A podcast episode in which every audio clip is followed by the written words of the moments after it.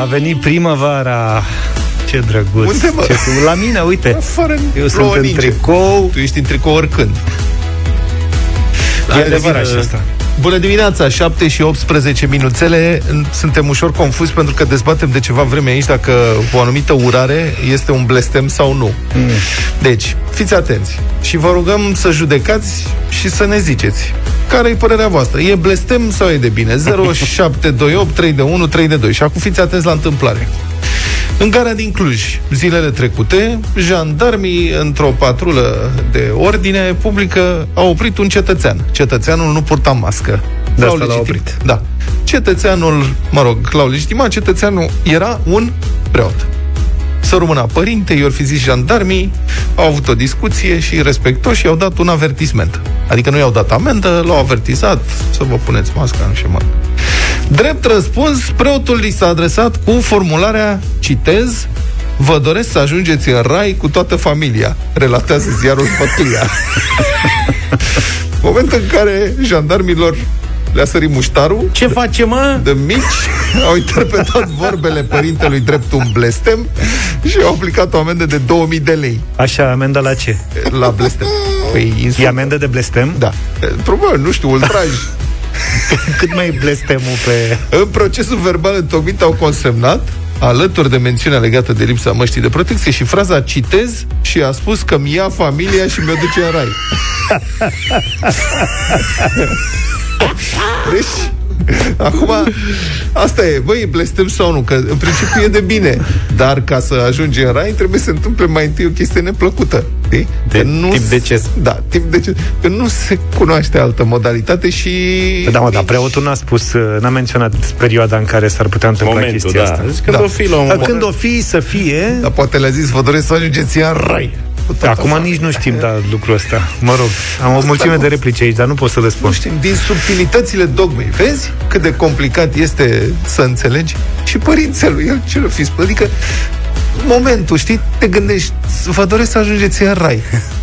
Ce, mă? Băi, ăsta ne-a înjurat? Da, poate în rai se poartă mască și de asta i-a trimis acolo, că el nu purta. Cu mască, ai mască, n-ai mască, e amendă. 0728 3 de 1 3 de 2, mesajul pe WhatsApp și le citim noi mai încolo. Deci nu știm dacă îi blestem. Nu știm dacă îi blestem sau nu. Luminați-ne! Vă doresc să ajungeți în rai cu toată familia. I-a spus preotul jandarmilor și jandarmii au intrat la bănuieli și i-au dat amendă pentru chestia asta. Eu cred că n-au știut cum să reacționeze, mă. Drept pentru care cred că nu o să mai ajungă în rai acei jandarmi, că au amendat preotul. Acum depinde dacă își menține preotul declarația. Da. Spun așa. Multe mesaje, mulțumim foarte frumos. Am stârnit, ce să mai, dezbaterea dimineții cu asta. Avem multe, am ales doar câteva dintre mesajele primite. Neața, băieții, binecuvântare, e binecuvântare asta să ajungă în rai jandarmii. O zi bună să aveți. Mulțumim. Binecuvântare, sigur, adevărul că da, dacă spunea să ajungeți în iad. Bună dimineața, sunt Ciprian. Așa. În Maramureș este o urare, să zic așa. Îmburdat iar Dumnezeu în rai. Ce se zice? Nu e un blestem, este o vorbă populară. Cred că jandarmii au exagerat. Îmburdat, cum a zis? Îmburdat iar Dumnezeu. Deci dacă vine ardeleanul în București și spune domnului Zafiu, îmburdat iar Dumnezeu. Bine, Zafiu, el e non-violent așa, da. Dar miticii cred că fac clipoc. Da, tu nu faci muzica. Îți dai seama, după cum ți-o spune, dacă e... Adică în București îți dai seama repede dacă îi dă bine sau de rău. Îmburdat iar Dumnezeu. Dacă mi-a spune furios e de rău, dacă mi-a spune cu zâmbetul pe buze... Știi că ardelenii sunt serioși așa. Sunt serioși, da. Și zice, mă, e îmbordat iar Dumnezeu. Da, și-a păsat așa. Da, nu știu ce să zic, da, ai dreptate. Bună dimineața, băieți. Eu, din punctul meu de vedere, nu cred că e... Ce să zic, eu nu cred că e înjurătură. Am o părintele, nu știu cum să le mulțumească că nu l-au amendat. Și, da. Să mergi în rai cu toată familia înseamnă când ai fi să mergi, când îi treci dincolo, dar l-o zărim muștarul și l-au amendat pe bietul părinte.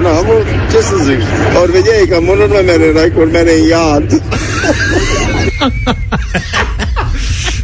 Ce mișto sunteți, mă, băieți. Mai bine îi spune direct Mary în rai. Ne-a dat cineva un exemplu într-un mesaj de cum se blesteamă cu adevărat și zice așa că în urmă cu niște ani un preot i-a spus unui polițist că dacă îl amendează pentru viteză excesivă, îl pune pe toacă și când o bate toaca, așa să-i sune lui capul. Zice, evident a scăpat de amendă. Polițist credincios. Vezi, mă, deci, dacă l-ai intimidat. Adică dacă ești credincios, ții la blesteme și îți vezi de viață. Lasă regulamentul, da. Blestemul, da. Eu cred că dacă îi blestema direct, li se făcea frică și îl lăsau în pace. Păi, da, așa a fost cu dublu sens. Bună dimineața, Victor, sunt din Norvegia. Mi se pare doar mie sau jandarmii ăștia sunt cam scrufuloși acum? Ce să spun, mari sensibilități. Pe 8 august sau pe 10 august, acum vreo 2 ani, nu erau așa sensibili. Da, corect. Hai să fim serioși. Asta e imaturitate. Salutări și o primăvară frumoasă să avem. Gata, domnule, deci nu e blestem, am înțeles. E doar imaturitate. Să vă îmburdie Dumnezeu pe toți, încă nu ne e clar ce înseamnă să vă îmburdie, dar înțelegem că e de bine. Sergiu zice, eu cred că problema e că preotul a inclus și familia în urare. Da, cred că asta e. Eu cred că jandarmii veneau dintr-o anumită parte din București, da. Unde când se face referire la familie, niciodată nu-i dă bine.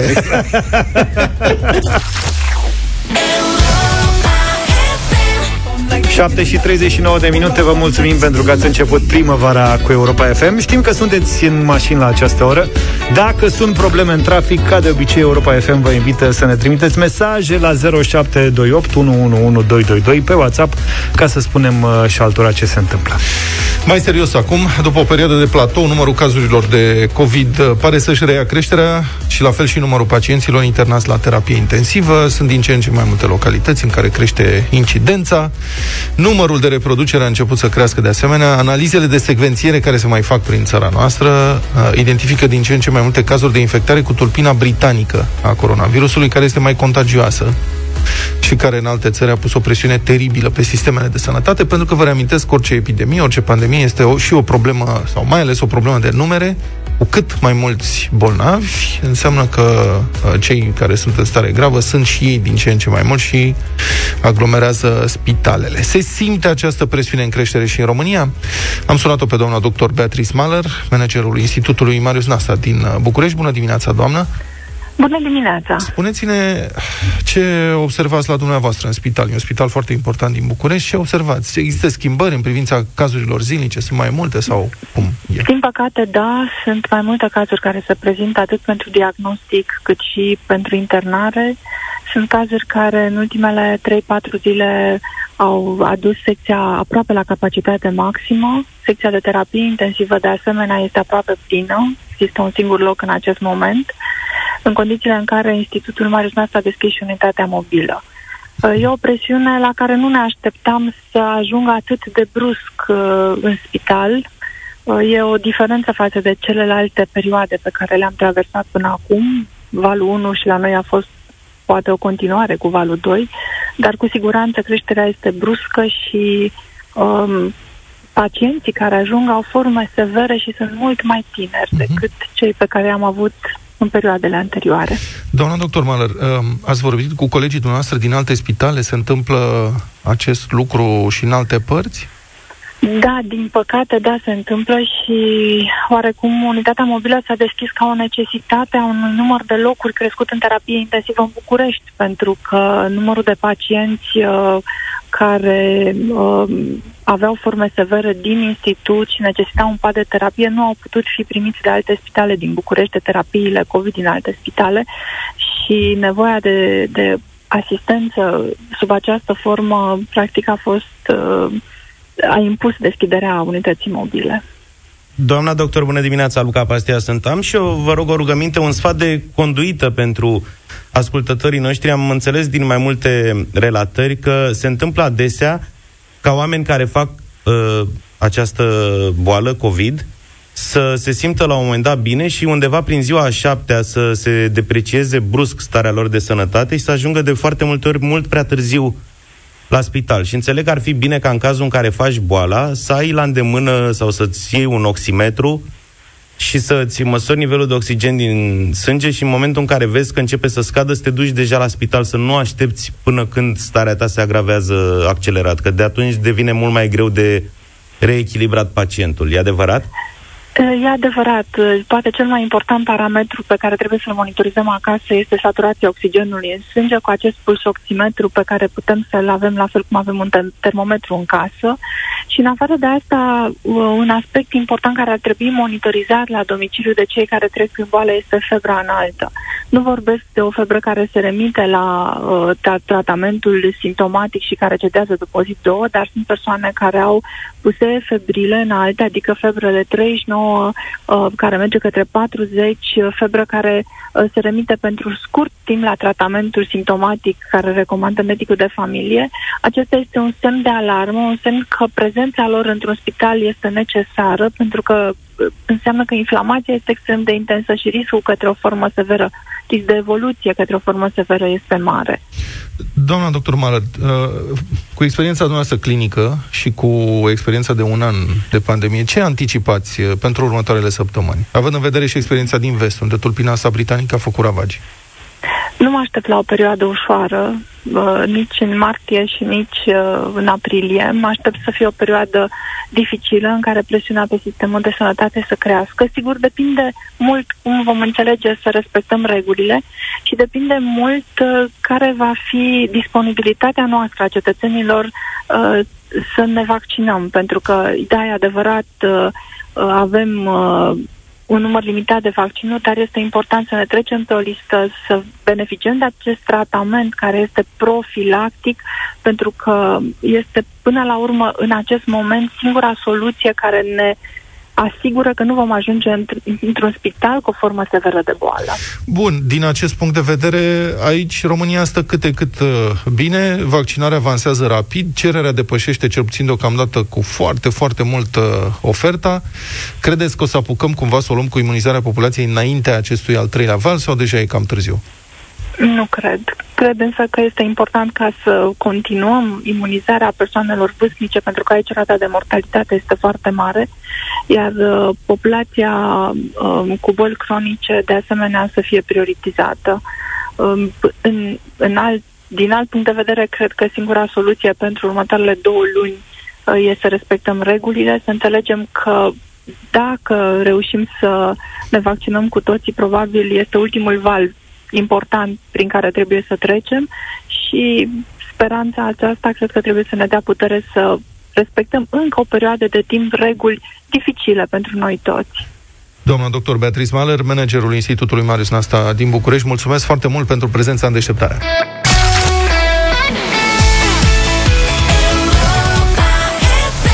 6 sunt de rulo cu Adam Levine la Europa FM, 7:48. Da, așa este. Deci tema deschiderea emisiunii noastre are legătură cu îmburdat iar Dumnezeu și cu evoluția cazurilor de COVID. Una e mai de bine înțelegem, deși nu știm cum, cealaltă nu e deloc de bine. Ați auzit-o pe doamna doctor Mahler spunându-ne ce se întâmplă. Deci să vedem una peste alta, trebuie să avem grijă de noi, dar până când ne întâlnim cu Doamne, care o să ne îmburdie și nu înțelegem ce înseamnă îmburdat. Ia, stai liniștit, că uite, au venit o mulțime de mesaje care să explice lucrul ăsta. Băieții, îmburdat iar Dumnezeu, raia asta înseamnă că să te răstorni de Dumnezeu. Ca și cum să spune, s-a îmburdat o mașină, adică s-a răsturnat, s-a culcat de pe altă parte sau pe... Mă înțelegeți? Deci asta înseamnă îmburdat iar Dumnezeu, adică să te răstorni în rai. Păi și de bine, adică asta nu înțeleg. Deci dacă te răstorni ca mașina e de bine? Poate că jandarmii nu au prins mesajul. Adică înțeleg expresia, dar Ardealul rămâne mereu surprinzător și pentru mitici de neînțeles. Da, dar e pozitiv, adică sunt foarte multe mesaje care confirmă lucrul ăsta, că e de bine. E de bine. Nu e sub nicio formă un blestem. În ce sens? Și există și o explicație. Dar de ce să te răstoarne Dumnezeu? Uite, ne-a trimis Neluțu explicația. Ia. Zice așa, circulă în Ardeal această expresie îmburdat iar Dumnezeu un rai cu bivolii. Cu bivolii. Deci mai avea o prelungire, dacă le șești de bivolii, le arestau. Toată expresia. Așadar, îmburdat iar Dumnezeu un rai cu bivolii, ceea ce se traduce ca o binecuvântare În sensul că, deși ești păcătos și îndărădnic și nu vrei să mergi pe calea cea bună către rai, poate dacă ești răsturnat și treci granița raiului, acolo vei rămâne. Deci asta e, știi? Că bivolul e îndărădnic și nu merge pe calea cea bună. Te trage cu forța, cum ar fi. Exact. Adică să te răstoarnă ierte. Dumnezeu în rai, așa Dumnezeu, păcătos cum ești. Să fie atât de bun și de milos, încât deși tu ești un păcătos nemernic, exact, ai de steluța ta, da? Deci hai unde, că, uite, Dumnezeu și-a făcut un pustiu de bine și te ia, te aruncă peste gard. Na, mă, tu și bivolii, hai să scăpați. Deci cumva părintele le-a transmis jantarilor că sunt păcătoși și bivoli. Da, le dorește bine. Și bivoli, da.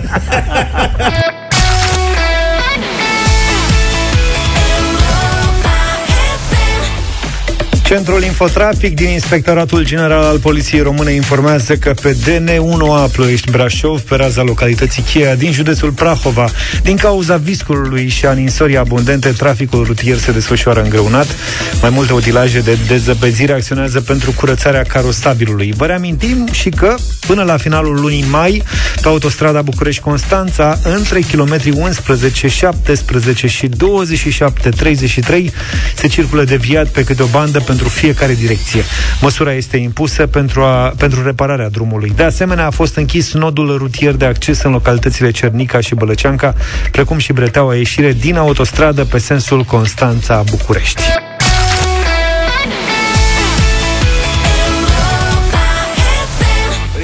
'Fantastică România' la Europa FM, în care se fac mulți bani, foarte des, ca și până acum, nu se schimbă nimic din acest punct de vedere, prin șperțuirea fondurilor publice.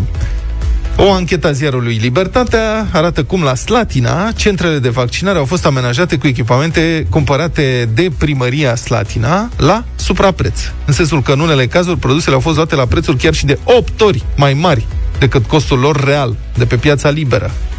Adică piața liberă la magazin, nici măcar la prin negociere cu furnizorul sau importatorul, oferi mai mult, te gândești că, bă, faci o reducere. Nu, dacă te duci la magazin, cu tot cu adausul comercial și tot ce mai e pe acolo, prețurile de 8 ori mai mari plătite de primărie.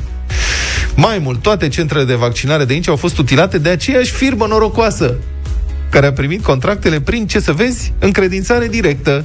O firmă care în 2019 nu avea niciun angajat, cifre de afaceri 0 și pierderi de 1.800 de lei.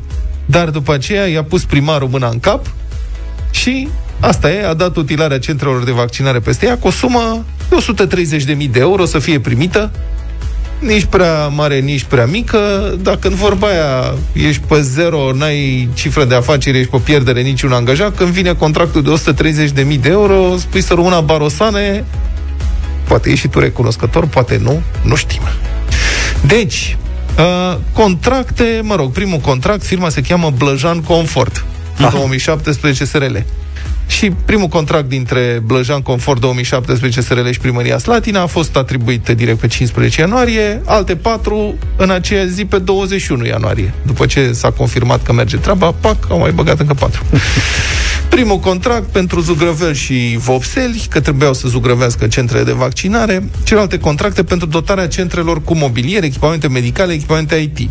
Așa că oamenii de la firmă, nu putem spune angajații, că n-aveau, așa, au trecut la treabă. Iată câteva exemple. 12 imprimante, a câte 500 de lei bucata. Aceleași imprimante online, la cel mai mare magazin online din România, care e și cel mai scump, 302 lei și 99 de bani. Toner, cumpărat cu 300 de lei bucata de primărie, prin intermediul acestei firme, exact același toner costă online 91 de lei și 98 de bănuți. Monitoare, 695 de lei, prețul plătit de primărie, 428 de lei online, 27 de scaune de birou, 560 de lei bucata, același tip de scaun costă la magazin 219. 9 scaune de vaccinare, 1950 de lei bucata, pot fi luate cu 500 de lei mai ieftin online. 3 canapele de consultație, la prețul de 1995 de lei bucata, cu 800 de lei mai puțin online. 3 frigidere cu termostat, 680 de lei bucata, 500 de lei la magazin. Termometre, 33 de lei la magazin, 250 de lei prețul plătit de Primăria Slatina. Deci aici au greșit. Au forțat cu termometrele astea. Păi au zis, mamă, dar ce ieftine sunt termometrele astea, ești nebun. E păcat. Deci sunt la fel, adică Libertatea a verificat codurile, descrierile, sunt aceleași obiecte, adică nu ca asemănătoare, sunt aceleași. Da, dar e remarcabil că la produsele mai scumpe n-au îndrăznit să forțeze, adică cel mult au triplat. Dar astea când au zis, mamă, 33 de lei aici e bagă mare. Momentul. Stingătoare, 77 de lei, primăria a dat 115 lei pe bucată, dozatoare de apă, 6 bucăți luate la 1495 de lei bucata, prețul primăriei, 500 de lei la magazin, aici numai triplat și tot așa. Ce nu iei tu în calcul e că online trebuie să plătești și transport. Aici erau deja transportate. Poate aveau genius de la așa. Băi, da. Bun, deci una peste alta, știți că râdem, facem haz de necaz aici, râs amar, că probabil că prețul total plătit de contribuabilii din Slatina a fost umflat cam de 2-3 ori, estimez eu, la cum arată cifrele. Ziarul Libertatea l-a căutat pe patronul acestei firme, normal, care inițial a spus că nu știe despre ce e vorba. Normal. Dacă n-are activitate, nici nu poate să... Dar a promis că revine cu explicații. Ia, acum pentru 10 puncte. Ce credeți? A revenit sau nu? Dar primarul ce a zis? Primarul Emil Motz a spus că nici el nu știe despre ce este vorba. Deci, total, nu știe nimeni. 130.000 de euro. Asta e, nu știm. După care a declarat textual, citez, eu vă garantez, în primăria Slatina toate sunt corecte. Și eu aș zice, da, corecte. Dar pentru scumpe. Cine, înțelegeți? Dar pentru cine sunt corecte? Asta este întrebarea. Și mă întreb, că în astfel de situație, bine v-am zis, să încercăm să ne imaginăm procesul de luare a deciziei. Cum a fost luat... Desfășurarea. Da, cum s-a luat decizia de a atribui 5 contracte prin întregrădințare directă acestei firme, care în 2019, 0 angajați, 0 activitate, 1800 de lei pierdere, nicio treabă cu achiziționare de echipamente medicale sau ce au nevoie ăștia. Cum se ia decizia? Cum se întâmplă în birou? Dom'le, trebuie să cumpărăm asta. Eu știu exact pe cine... N-au, e o firmă săracă, de ea e nenorocirea acolo, de-abia se tărăs vieții de ei, n-au niciun fel de experiență, hai să-i salvăm. Au angajați, n-au niciun angajat. Cifră de afaceri, 0, șeful, 0. Lui le dăm, la ăștia le dăm. Gata, frate, aia am scăpat, hai. Sună-i pe ăștia. Așa ar trebui să credem că se întâmplă lucrurile. Firme locale. E total neplauzibil. Adică mai e varianta în care toți ceilalți erau ocupați și nu puteau face serviciul ăsta. Da. Au încercat la marile firme, exact. Avem treabă, suntem ocupați în perioada... Și după vreo 5-6, 20 de respingeri, practic, răspunsuri disperare de cauză. Au zis, sunați, bă, la Blajan SRL 2017 ăștia. Hai de boss, că te ajut eu, dacă nu poți. Adevărat, n-am niciun ban, niciun nimic, dar îmi fac eu un pustiu de bine. Cât zici că e bugetul? Hai că iau eu banii ăștia, frate.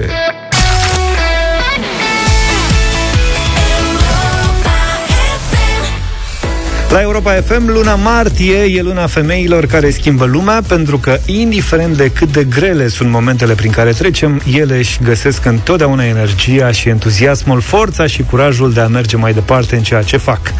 Ne-au arătat asta chiar și anul trecut, 2020, un an extrem de greu, cred că putem fi toți de acord.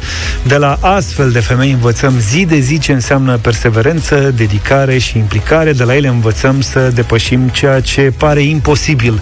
Alături de Culto Forever Diamonds sărbătorim femeile remarcabile și le aplaudăm, pentru că fiecare femeie este unică, iar bijuteriile Culto celebrează unicitatea. Pe europafm.ro spunem câteva dintre cele mai reprezentative povești ale lor, pentru ca voi să o votați pe cea care vă inspiră cel mai mult. Vorbim acolo despre câteva dintre doamnele și domnișoarele remarcabile ale ultimului an, iar drept mărțișor vă invităm pe voi să alegeți femeia de milioane la Europa FM și pe europafm.ro. Pe 9 martie, în deșteptarea, vom anunța cine este, potrivit votului vostru, femeia de milioane, cea care i-a inspirat pe cei mai mulți dintre voi în ultimul an. Sărbătorim toate femeile remarcabile alături de Culto Forever Diamonds, pentru că bijuteriile Culto sunt o reconfirmare a unicității feminine. Femeia Culto e zâmbet, e curaj, suflet, sclipire. Femeia Culto este, într-un cuvânt, un diamant.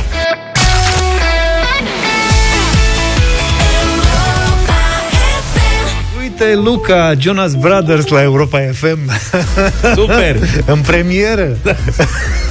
Bravo! Facem aluzie la faptul că săptămâna trecută Luca a crezut că a dat prima dată și primul piesa asta la Europa FM. Bun! Săptămâna aceasta o nouă emisiune Deșteptarea României se pregătește vineri. Intrăm într-o nouă temă, pentru că suntem în martie. Și l-am sunat pe Cătălin Striblea să ne explice despre ce este vorba. Bună dimineața, Cătălin! Salut! Bună dimineața! Salutare! Salutare, domnilor! Sigur că de la bun început discuția asta o să pară așa un pic dezechilibrată, pentru că aici suntem numai bărbați, dar fiți atenți la ce m-am gândit la Deșteptarea României luna asta. Astăzi se aduc flori, se aduc bomboane, mărțișoare, nu? Pe 8 martie, săptămâna viitoare, la fel. E o atmosferă de asta în care noi, toți bărbații din România, avem grijă, respect și considerație față de colegele noastre, față de partenerile noastre de viață și așa mai departe. S-a adus bomboane azi dimineața la muncă? Da, s-a rezolvat bomboane, mărțișoare. Doar că le-a mâncat Luca. Da, pe unele le-a mâncat Luca. Mărțișor n-a vrut, că nu era comestibil. Da. De aici începe și dezbaterea noastră. De ce Luca a mâncat mai mult decât colegele noastre? Nu. Vă rog, am rugăminte, n-am mâncat mai mult. Sunt încă la regim, am mâncat cât o colegă normală. Știți că zilele astea două, 1 și 8 martie și toată luna martie dedicată femeilor, iubirii la noi în România, maschează în realitate niște lucruri despre care vorbim rar sau când vorbim ne uităm cu mirare și spunem, bă, da, nu-i normal așa să fie, și o să vă arăt câteva date de felul acesta. De ce? Pentru că, aparent, potrivit legii, cutumelor sociale, gândirii noastre, femeile sunt egalele bărbaților în România, numai că lucrurile nu stau deloc așa. Adică, din mai multe puncte de vedere, atunci când vine vorba despre carieră, dar și despre viața de familie, femeile sunt dezavantajate în carieră, constatăm, da? Începând de la salarii care, să știți că sunt cu 8% mai mici, deci pentru femeile care ocupă același posturi ca un bărbat, ele câștigă cu aproape 10% mai puțin, până la accesul la funcții care pentru femei este mult mai greu, și ca să nu mai zicem că pe lângă chestiunea asta, ele sunt și... stai că am un sondaj aici, chiar așa le spune, deci stăpâna casei, fiți atenți ce sondaj interesant, un barometru Filia făcut în 2018, care analizează următoarea situație și spune așa: o întrebare, sau mă rog, o afirmație: femeia trebuie să-și urmeze bărbatul. O să vedeți că 80% din bărbații din România, 75% în 2018, cred că într-adevăr femeia trebuie să-și urmeze bărbatul. După care același procent de 75% spun că bărbatul este capul familiei. După care se adaugă această afirmație în care 80% dintre bărbați au încredere: femeia este stăpâna casei, adică cea care se ocupă de administrarea treburilor zilnice din casă. Și continuă în aceeași notă și, uite, încă o dată din acest sondaj, ambii părinți ar trebui să se ocupe de creșterea copilului, dar bărbații nu pot participa la fel de bine ca femeile, cred jumătate dintre noi, și 4 din 5 cred că este doar treaba femeilor. Fiți atenți încă o dată, 4 din 5 cred că este doar treaba femeilor să facă mâncare, curat, să spele și să calce. Doar 10% dintre români spun că ambii parteneri trebuie să se ocupe de muncile domestice. Asta în casă. Mai e o chestiune, am găsit-o într-un sondaj mai vechi, de fapt într-o lucrare de masterat de la Facultatea de Științe Economice. Există acolo o întrebare foarte interesantă: dacă femeile ar trebui să-și sacrifice munca în favoarea îngrijirii familiei. Și ce să vezi? Că bărbații sunt de acord. Da, absolut. Deci, un acord total îl dau 20% dintre bărbați, un acord parțial 34% dintre bărbați, și sigur că femeile se pronunță în dezacord cu această chestiune.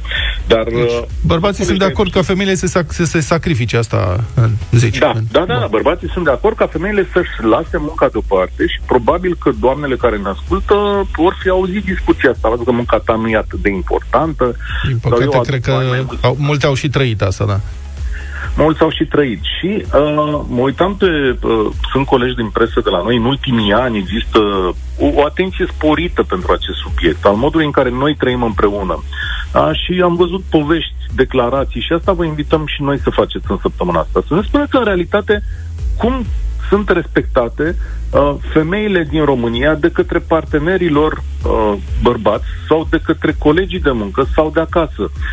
Cum își împart ele viața și care de fapt sunt principalele greutăți. Uite, citeam aici povestea unei doamne. Noi ca bărbați credem că nu ne gândim mai niciodată la lucrurile astea pentru că nu le vedem. Uite, o tânără de 30 de ani povestește pentru o organizație neguvernamentală că a fost s-a dus la un interviu de angajare la o firmă de teleshopping, la un call center, da? Deci munca ei era la un call center. Având 30 de ani, una dintre întrebările care i-a fost pusă la angajare și care nu avea nicio legătură cu ceea ce se întâmpla acolo era legată de situația maritală, dacă este căsătorită, dacă are un prieten și, atenție, întrebare de interviu, dacă are de gând să facă un copil în următorii 5 ani. Este evident de ce angajatorul a pus această întrebare. Adică, domnule, dacă ea este însărcinată și își mai ia și concediu maternal, păi eu degeaba o angajez 2 ani de zile, pierd contractul cu ea, adică trebuie să o plătesc, dar ea nu va fi la muncă. O întrebare de asta pe care bărbații nu văd. O doamnă la 45 de ani i s-a pus în vedere la angajare, la 45 de ani, rețineți, când un om este tânăr, e în floarea vârstei, i s-a pus în vedere că vârsta ei este cam înaintată și cu greu o să-și găsească de muncă în domeniul respectiv, pentru că anii trec și, mă rog, asta e viața. Cătălin, și, am înțeles. Da. Bun, înțeleg cum pui problema. Spune-ne, dacă poți să ne spui care este invitatul de săptămâna asta și aș lansa o întrebare mai ales pentru ascultătoarele noastre, fiind 1 martie, am vrea să auzim și părerea lor. Te rog. Întrebarea pentru întreaga săptămână și cea de la care pleacă discuția noastră este următoarea. Care este cel mai greu lucru în viața și în cariera unei femei din România? Care este acel obstacol care v-a împiedicat să mergeți înainte, vă ține pe loc? Care sunt lucrurile pe care noi, bărbații, cu greu le vedem vreodată și unde ați avea nevoie de ajutorul nostru, astfel încât să trăim împreună în egalitate și respect de adevăratele? Asta vă invităm să ne răspundeți întreaga săptămână, iar vineri am invitat-o la această discuție ca să mă ajute în relaționarea cu voi și în remarcarea acestor probleme, pe o femeie care are un succes uriaș în România, dar care e un succes obținut cu enorm de multă muncă și vom vedea atunci și câte sacrificii. Este vorba de Andreea Esca. Ea va veni vineri la Deșteptarea României și împreună vom sta de vorbă despre lucrurile pe care vi le-am povestit acum. Bun, mulțumesc, Cătălin. Așadar, doamnelor, domnișoarelor, am vrea să vă auzim în minutele următoare. Sunați-ne așadar la 0372 069599 cu răspunsul, dacă se poate, la această întrebare. Care este cel mai greu lucru în viața și cariera voastră, în viața și cariera unei femei în România? Puteți să ne dați și mesaj audio 0728 3132 pe WhatsApp, dar cred că ăsta este un moment care se pretează mai bine la telefoane. Deci, doamnelor, domnișoarelor, de 1 martie, noi, bărbații, am vrea nu doar să vă felicităm, ci să și înțelegem asta. Care e cel mai greu lucru în viața și cariera unei femei în România?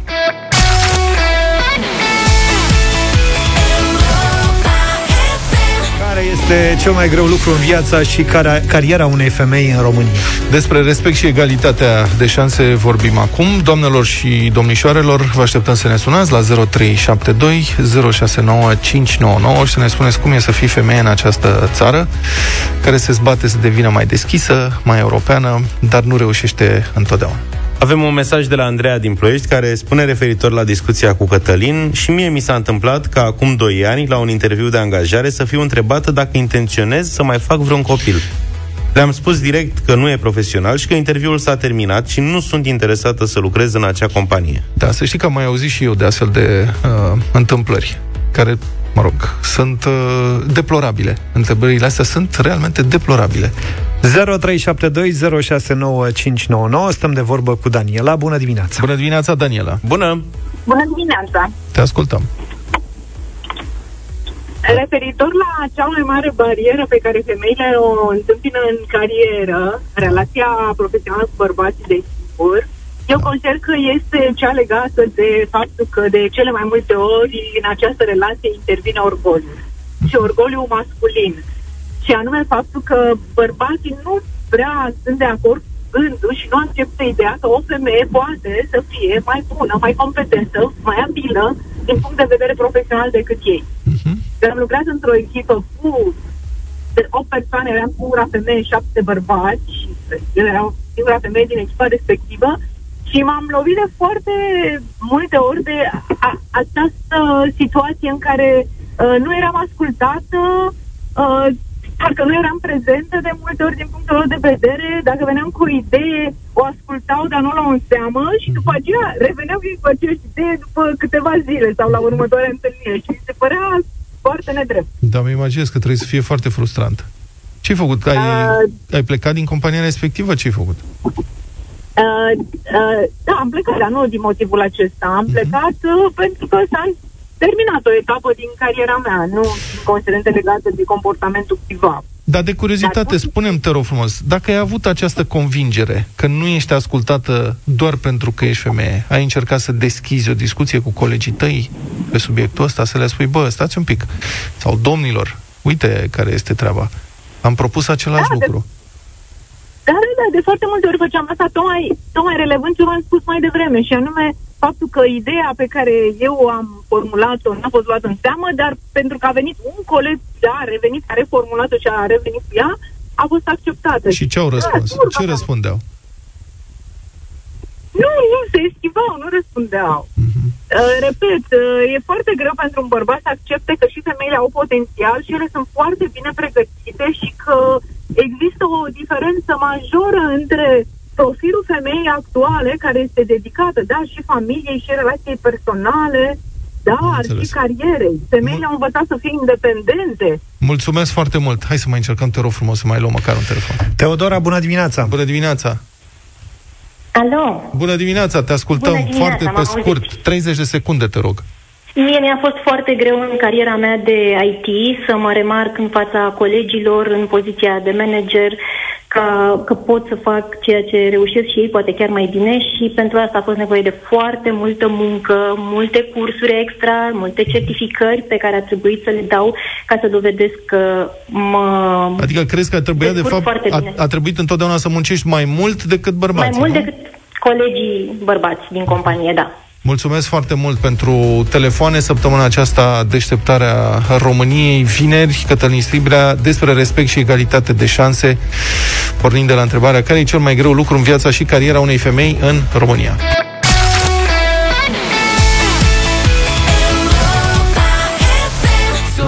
Și 10 minute, vă spunem din nou bună dimineața! Pentru cât mai bună informare a cetățenilor, Primăria Sectorului 5 în București a decis săptămâna trecută să transmită ședința Consiliului Local pe 15 panouri cu LED-uri instalate pe niște stâlpi pe străzile din sector.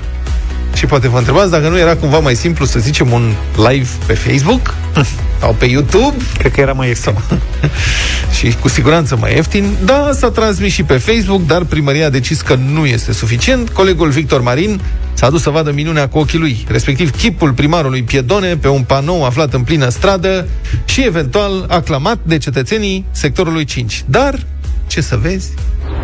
București, sectorul 5, chiar la intrarea în Parcul Sebastian, se află un panou electronic cu LED-uri pe care, în scurt timp, Primăria Sectorului 5 va transmite ședința de Consiliu Local. Așa se va întâmpla de aici încolo. Sunt vreo 15 astfel de panouri în tot sectorul. Nu știu dacă și-au dat seama, dar chiar sub un astfel de panou, cel de la Parcul Sebastian, au fost amplasate niște pubele de gunoi. Destul de nefericit. Sunt curios ce or să creadă oamenii care trec prin dreptul acestor panouri, dacă se vor opri, să vadă și să asculte ce se întâmplă. Ar trebui să înceapă în câteva minute. Cei mai mulți oameni erau grăbiți și nu aveau timp sau chef de conversații și nici de urmărit o ședință a primăriei în plină stradă. Mi se pare o idee bună, o să stați să le urmăriți. M-am dus la cumpărături, acum stau să mă uit pe panouri. În câteva minute ar trebui să înceapă. Da, ne uităm. Ar trebui că mergem. Să vedeți ce face domnul primar. Stai, uitați un pic. Îmi pare rău că pun copilul să aștepte. Bun, e ora 12, ar fi trebuit să înceapă. La noi, în România, de obicei. Niciodată nu ținem de cuvânt. Mă rog, noi să fim sănătoși. Da, cu altă ocazie. Vă mulțumesc pentru amabilitate, numai bine. Da. Abia îl convinsesem pe bietul om să ne uităm împreună de unde atâta. După alte 10 minute... Știați că va începe? Nu știam, dar dacă am fi știut, am urmărit, sigur. Dar pe panourile astea, de regulă, ce ați văzut? Cele și acum. Deci doar de asta cu, da, din inimă pentru sectorul 5, exact, atât? Nicio altă informație? Nu. Dar nu știți dacă au sunet panourile astea? Nu, n-au sunet, n-am auzit de sunet. Da, mă gândesc că dacă tot se transmite, ar trebui să și auzi ce se vorbește. Dar, mă rog, să înceapă până una alta. Da.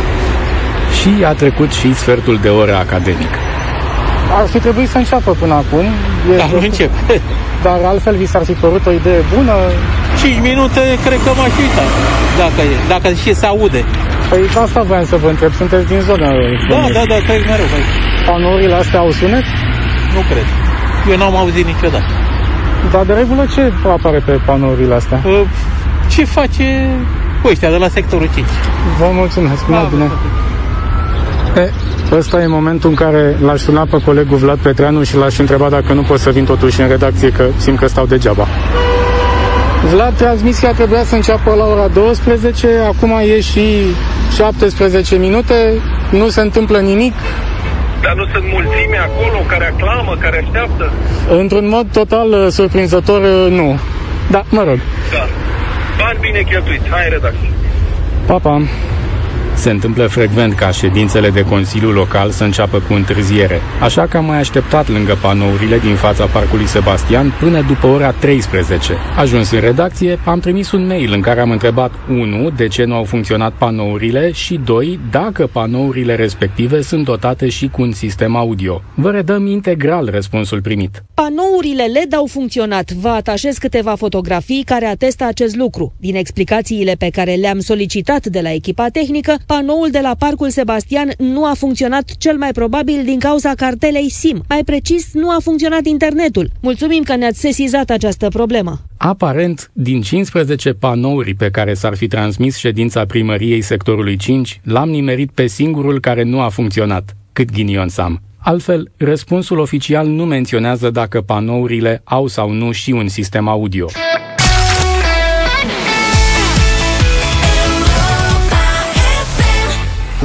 Și 21 de minute, e primăvară diseară de la 9 la altceva, e timpul florilor, e sunetul muzicii, o nouă seară altfel la Europa FM cu Andrada Burdalescu.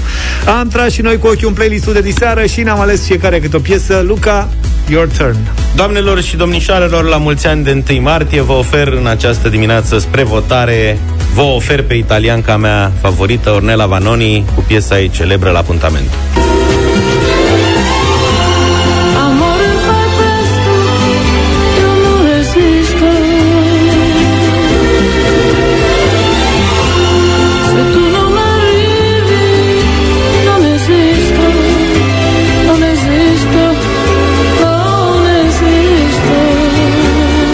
Aici e pasajul favorit, iauzi.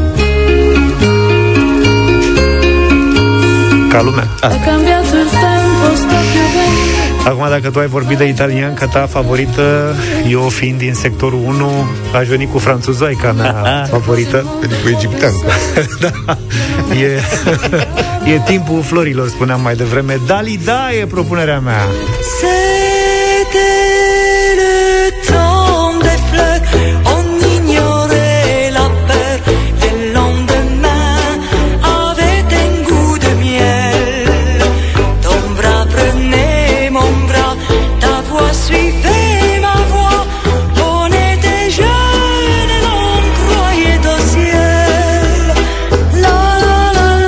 mulțime de probleme în sector despre care ne vorbește franțuzoica. 0372069599.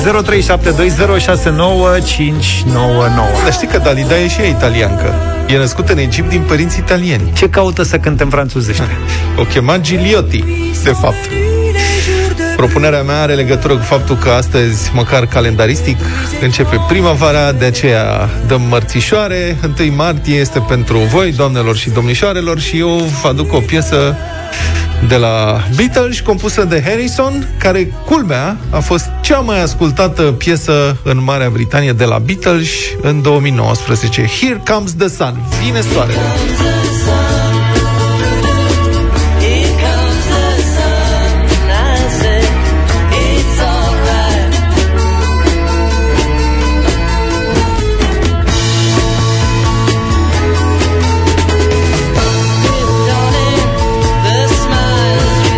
Aveți 3 super propuneri în dimineața asta. Hai să vedem ce preferă publicul Europa FM de la această oră. 0372069599. Tinu, bună dimineața! Salut! Bună dimineața! În dimineața asta mergem cu Luca. Mulțumim, Tinu! Luna martie. Pa, pa! Mulțumim! Adina, bună dimineața! Bună, Adina! Bună dimineața, Adina din Cluj, să fie franțuzoica favorita lui George azi. Și la mulți ani, de 1 martie. La mulțumesc tare mult și o primăvară frumoasă. Diana, bună dimineața. La mulți ani, Diana. Bună dimineața. Bună. Mulțumesc frumos, Luca, m-ai lovit. Mă bucur. Mulțumim. Nu mai lovi femeile, Luca. Mă bucur că ți-am făcut o plăcere. Cristina, bună dimineața. Bună, Cristina. Bună, Cristina. Bună dimineața, băieți, bună dimineața, la mulți ani tuturor femeilor. Dimineața aceasta merge cu George. Mulțumesc, Cristina. Doina, bună dimineața. Petele cu Beatles nu prea. Doina. Bună, Doina. Bună, Doinița. Doina. Bună dimineața. La mulți ani. În dimineața aceasta apuntamentul. Era cât pacis să fie Adalida câștigătoarea azi. Era o surpriză, zic eu. Da. Știu eu pe cineva care o să fie foarte fericită că o să băieții asculte. De la Beatles nu au niciun... Că o să asculte în această dimineață această piesă. Bine, salutăm atunci. Să rămână Ioane.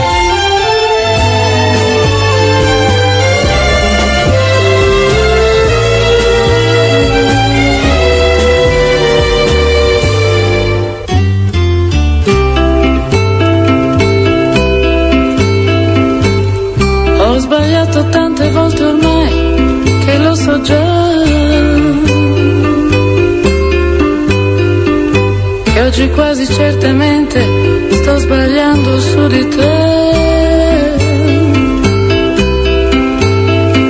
ma una volta in più che cosa può cambiare nella vita mia?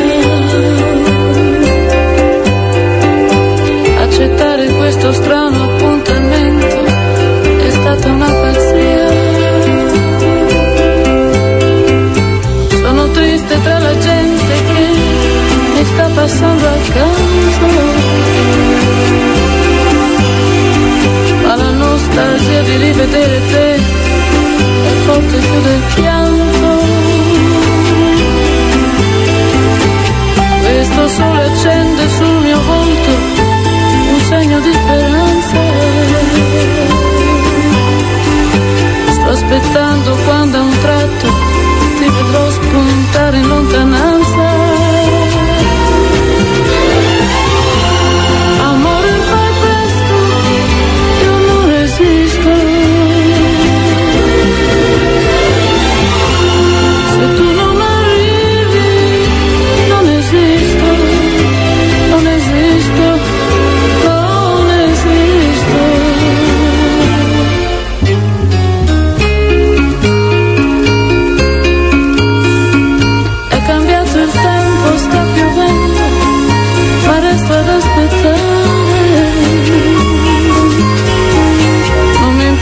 Cosa il mondo può pensare, io non me ne voglio andare. Io mi guardo dentro e mi domando, ma non sento niente. Sono solo un resto di speranza, perduta tra la gente. Amore già tardi, ma non resisto.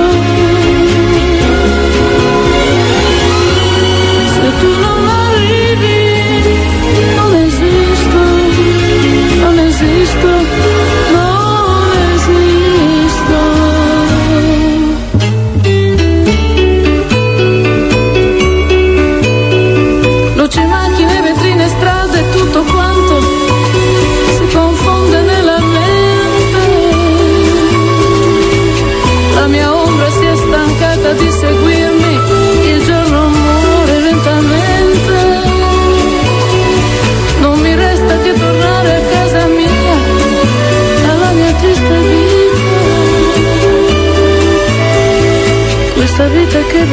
Supără-te, l-ai spriciurat atraledica. Amore, perdono, amore, esisto. Adesso per sempre non esisto, non esisto, non esisto.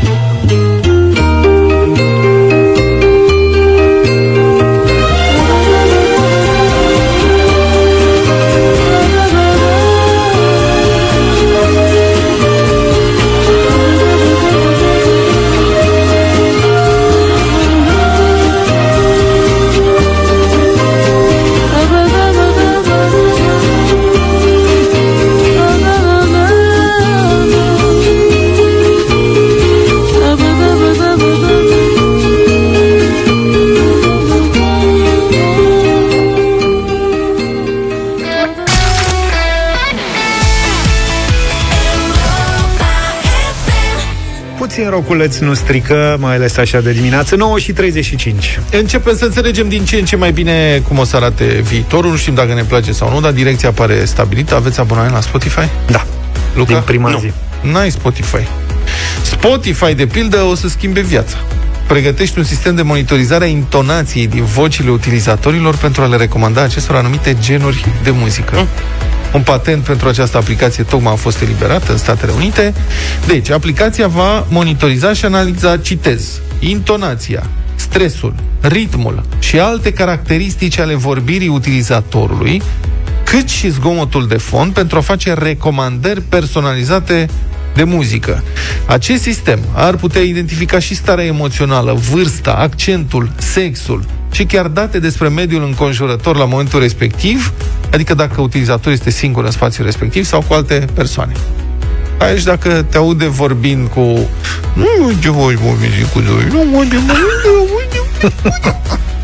bagă Michael Bolton. Sau aia din Titanic. Bine, la mine o să se obișnuiască și o să bage numai Snap. Da. Are doar 2 albume, o să-i fie mai greu. Dacă aude por mașina vecinului, bagă trash metal. A, exact. Sau ceva de genul ăsta. Sunt curios ce trebuie să audă ca să bage manele. În explicația ce însoțește cererea de acordare a patentului, Spotify a explicat că actualul model de personalizare a feed-ului audio pentru un utilizator va trebui schimbat în viitor. Deci acum, pentru cei care nu au acest serviciu, e în felul următor. Îți oferă diverse sugestii. Dacă îi dai tu play la ceva, el îți oferă sugestii. Adică dacă ai ascultat Beatles, nu o să-ți ofere Țancă Uragan, nu o să-ți ofere probabil Rolling Stones. După modelul mai bine cunoscut al YouTube, nu? Cred că și acolo la fel, dacă mai mult sau mai puțin, te duce în zona aia mai departe. La Spotify, deci în funcție de ce alegi, programul îți alcătuiește un profil pe baza căruia furnizează în continuare genuri muzicale sau de conținut.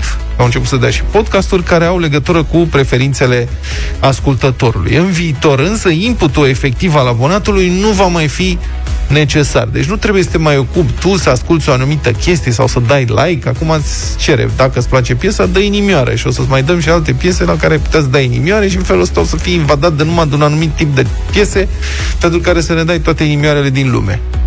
În viitor o să asculte ce se întâmplă în încăpere și cum vorbim și în funcție de cum ne simțim, iubito, o să-ți dea muzica potrivită. Acum depinde.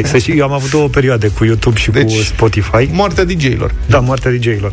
Prima a fost cu Alexandra când era mică și folosea canalul de YouTube care era logat cu contul meu și YouTube îmi recomanda doar piese pentru copii, tot ce înseamnă Tralala și toate conturile alea. Baby Shark, nu chiar așa. Așa, asta a fost odată. Și 2, când România a făcut 100 de ani și am căutat foarte multe piese românești, știu că ne-am oprit foarte mult la pieselele de petrecere, dacă mai țineți minte, și toate alea le-am căutat pe Spotify, să vedem dacă sunt acolo și ce se întâmplă. Și vreo jumătate de ani după aia, numai lăutărești. Jumătate de ani ai muncit să mai ascult și altceva? Exact. Eu am problemele astea cu YouTube, cu copiii. Radu e logat tot așa pe contul meu de YouTube și aport muncă de lămurire cu el să nu mai dea like. Că acolo dacă dai like la ceva, de exemplu, unui copil care se filmează în timp ce se joacă. Așa. Sau altuia care face nu știu ce mescambe. Pe urmă îți dă în continuu cu copilul ăla cum apare câte ceva. Și de câte ori, de slavă cerului, eu îl deschid rar. Dar și când îl deschide, plin numai de astea. Și am zis, mă, tată, zic, te rog eu frumos, nu mai da like. Eu, ca să nu... Dar să știi că știe cât se uită. Adică dacă se uită și chiar dacă nu dă like la ceva, da, programul știe. Dacă că e mai abitir, dacă dai și like, înseamnă că da, îți place. E ca lumea. E mult. Îți dorești. Mucho.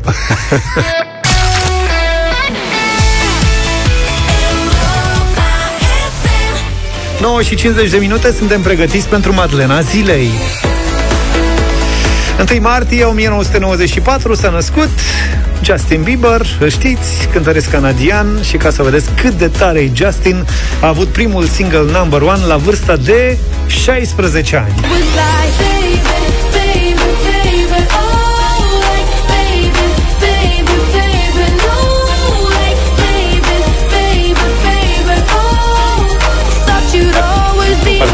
La tip-top, mini-top, da. Mai mult sau mai puțin, dar mă rog, a lansat piesa asta la 16 ani. Spuneam, e primul său succes. Însă până atunci drumul n-a fost chiar așa ușor. Pe când avea 12 ani, Justin participa deja la diferite concursuri pe plan local. Mama sa punea înregistrări cu el pe YouTube ca să poată fi văzut de prieteni și de rude. Mămăița de la țară, mai știu eu, cazuri de genul ăsta. Care avea internet. Așa, majoritatea melodiilor interpretate erau cover-uri R&B, iar popularitatea lui Justin creștea cu fiecare nouă înregistrare. În același timp, artistul cânta pe treptele Avon Theatre din Stratford, Ontario, folosind o chitară închiriată și încercând să facă ceva bani de la turiștii din zonă. Cânta acolo din 2007 și cam așa suna ce făcea el acolo.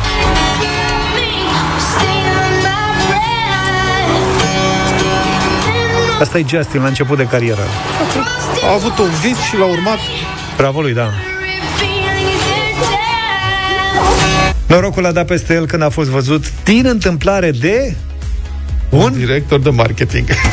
Am atras de ce producător, de un producător trebuia să ziceți, da, de un director de marketing al unei case de discuri, deci cumva are legătură. Acesta îi propune să-i devină manager, iar peste doar o săptămână Justin era deja pe aceeași scenă cu Usher. Peste alte câteva săptămâni s-a mutat în Statele Unite și s-a apucat oficial de muzică. Da, zine cum îl chema pe ăla, nu ne lăsa așa, că e important. E bine, lăsați. Revenim cu altă ocazie. Albumul de debut My World 2.0 a intrat direct pe locul întâi în Billboard 200, iar Justin a fost cel mai tânăr artist care a reușit acest lucru de la Stevie Wonder în 1963. Mamă, nu se mai văzuse de la Stevie Wonder. În același timp, Justin a reușit și performanța să intre în top 10 cu prima de 7 piese din carieră.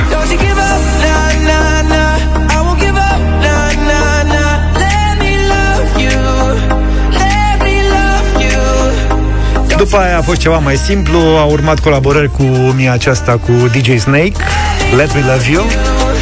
A cântat cu Luis Fonsi și Daddy Yankee Despacito. A cântat cu David Guetta, mă rog, Billie Eilish, DJ Khaled sau Ed Sheeran, poate cea mai cunoscută colaborare. Stai puțin, pauză și rewind. A cântat Despacito? Da. Nu cred. E Despacito sau e o versiune? Că nu, e o versiune în care, okay, Despacito în care e și Justin Bieber. Mi-a scăpat asta. A? Nu-i nimic, lasă, că la următoarea bătălie a hiturilor apelăm la piesa aia. Bieber. Da. Hai să ascultăm la final Bieber și Ed Sheeran, I Don't Care. Ne auzim mâine dimineață. La mulți ani, doamnelor. A venit primăvara. La mulți ani, toate bune. La mulți ani, pa, pa.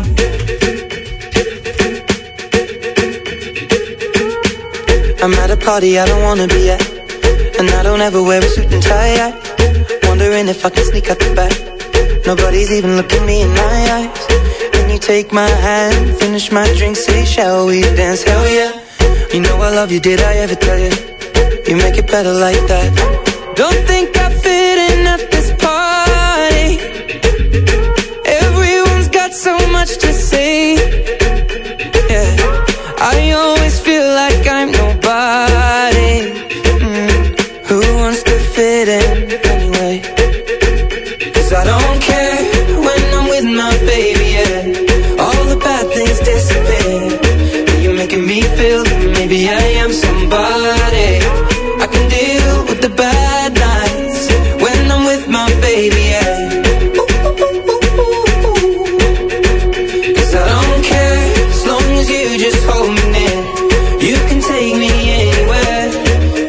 making me feel like I'm loved by somebody. I can deal with the bad nights when I'm with my baby, yeah.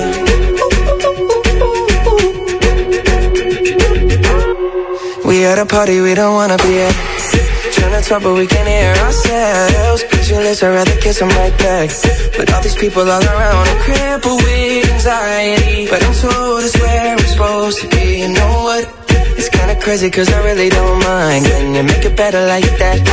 Don't think we fit in at this party.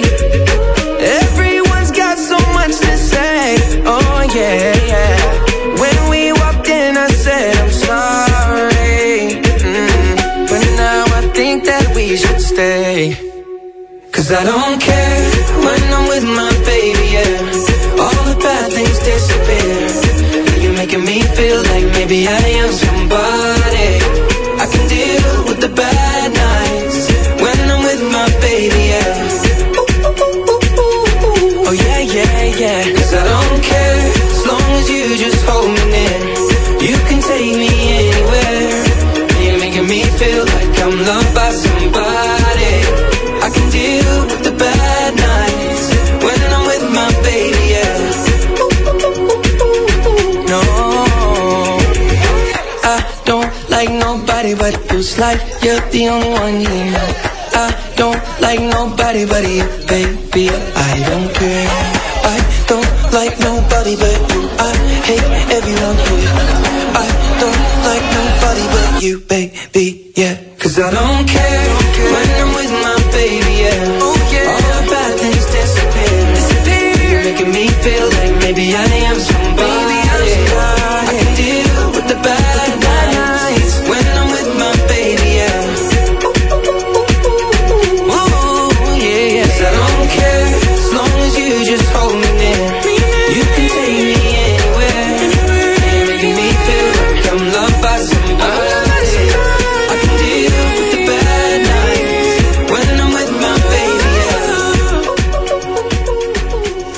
Deșteptarea cu Vlad, George și Luca. De luni până vineri, de la 7 dimineața, la Europa FM.